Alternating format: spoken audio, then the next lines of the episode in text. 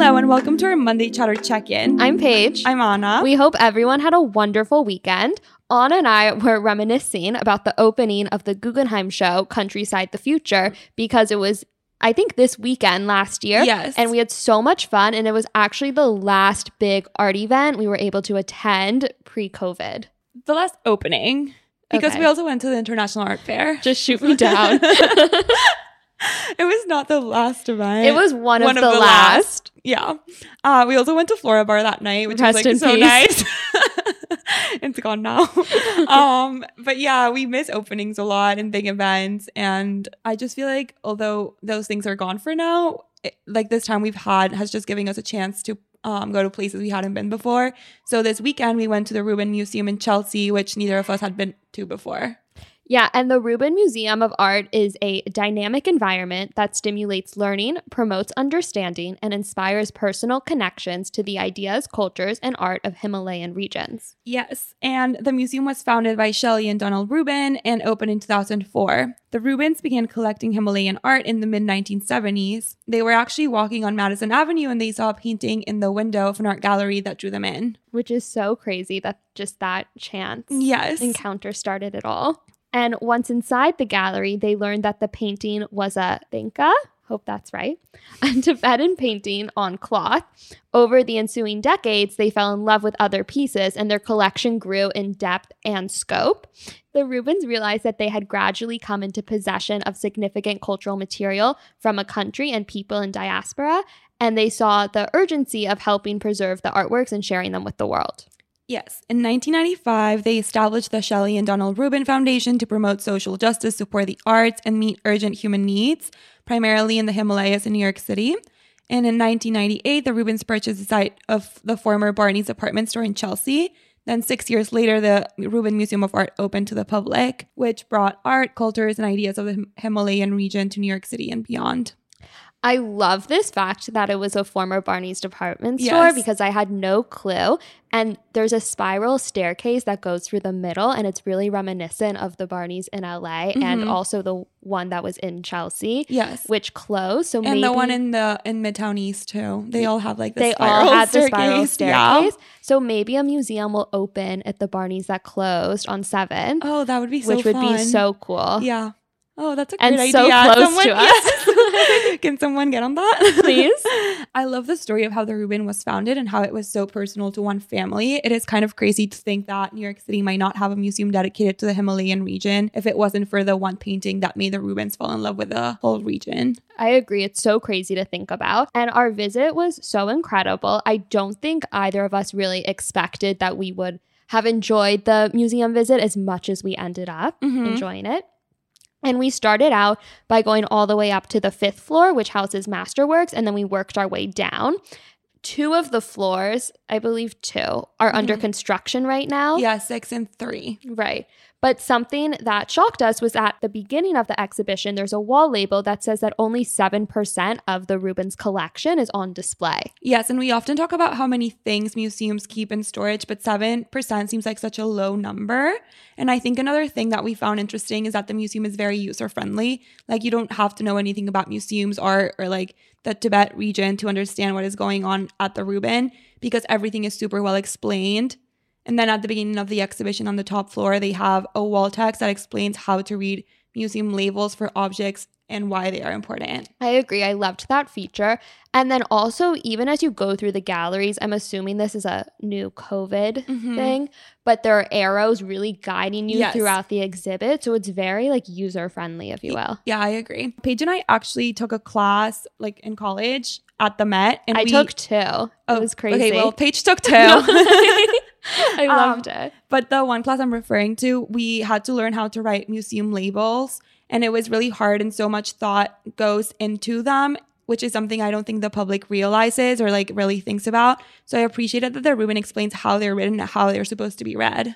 I agree. I think you see these labels and they're so short and concise and so Mhm. easy to understand. You think that they would be just as simplistic to construct, Mhm. but they're actually very difficult and so much research goes in. Yeah, for sure. And then another thing I picked up on the labels is that some of them are interactive.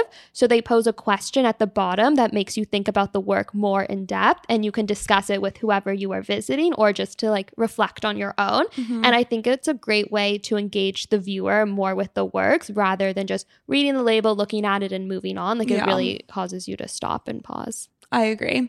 I think the museum as a whole is very interactive and really seeks to educate the public. I think we learned a lot from everything we saw. The fourth floor might have been our favorite, and it was the most interactive one because it has modern and contemporary Tibetan works, and all of them were very cool. I agree. What I loved about the fourth floor the most was how current it felt. Yes. And I don't think that's something that most people think of when they think of art from the Himalayan. You Yeah. think of it as more ancient. I agree.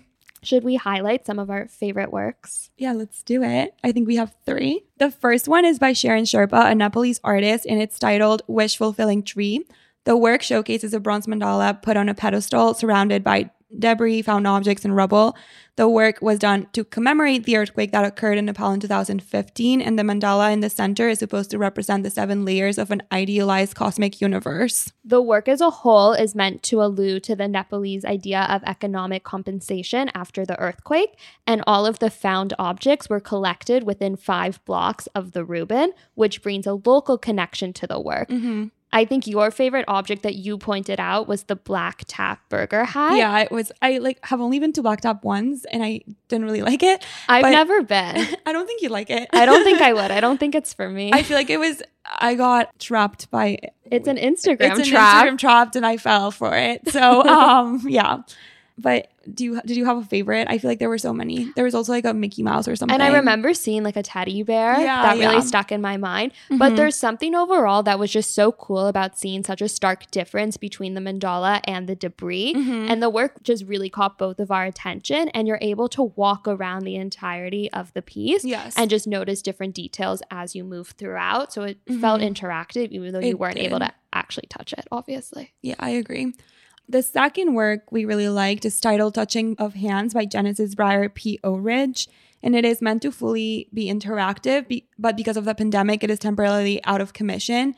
And basically, the work consists of a bronze hand that sticks out of the wall, asking the viewer to shake it. And the hand is actually a cast of the artist's hand, and the plaque underneath it says, quote, wisdom can only be passed on by the touching of hands.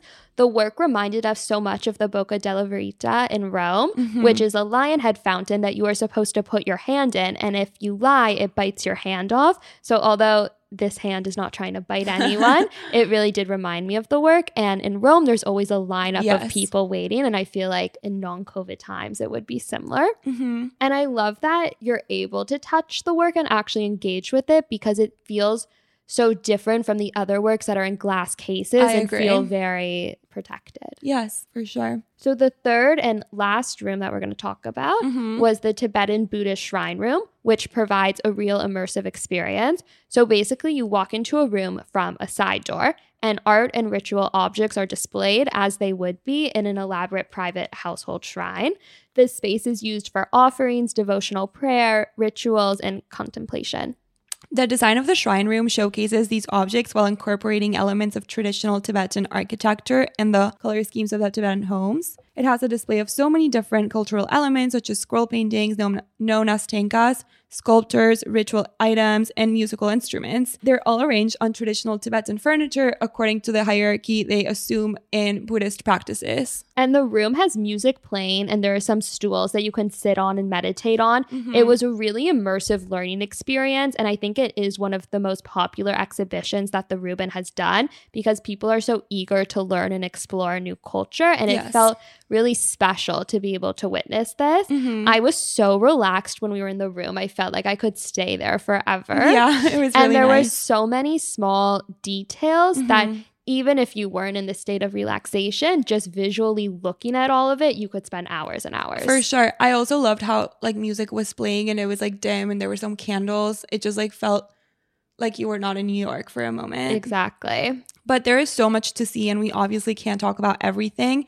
There are more conventional works, such as the statues of deities and um, Buddhas and Bodhisattvas, which are incredible. And we also, there's a room on the second floor, I believe, that kind of shows you how these sculptures were made. So they had like clay and metal and like different paints, which I thought was really cool. And I think that really goes back to this idea that the museum is there to educate. Yes. And they're teaching you how all these works are made, which Mhm. makes your understanding of the museum as a whole so much deeper than Yes. just seeing the works and kind of moving on. And like we talked about, they have things from like centuries ago and then really recent works. Mhm. So it's not just Even about video works. Exactly. So it's not just about Tibetan culture like in the past, but like how it is right now, which I think is really important. So we highly recommend visiting. Mhm. It's such an amazing space. I think we both felt very at peace and we will definitely be going back, Yes. especially when the new floors reopen. I agree. And before we go, we went to do a restaurant highlight of the week. Um, this week we tried a new sushi place called Domo Domo, and we loved it. Yeah, we'd been dying to go for a little bit. Mm-hmm. We sat outdoors and it was Yes. so warm, but at one point ice fell from the building above onto us, but obviously it didn't fall onto us because there was like a roof over our head. And I said kind of loudly that, "Are we going to die?" And everyone turned around So to then look at everyone in the restaurant was like, "Uh oh." so that was great. But it was a really good vibe, and like Paige said, their out, their outdoor setting was very warm, which I was very thankful for because when we were waiting to be seated, we were indoors and people kept opening the door, and I feel like I was so cold then, but when we were actually seated, I was fine. This also happened to us at Tiger months ago, Yeah. where some of these indoor seating setups they open all the sliding doors, which Yeah. is great because it is safer, Yeah. technically. But it's but you were freezing you go indoors. with the mentality that you're eating indoors, so you don't like are you're not as prepared to eat. Not at it. all. Yeah, it's crazy. But yes, anyways, this is our episode for the week. Definitely tune in for Thursday top five, and thank you.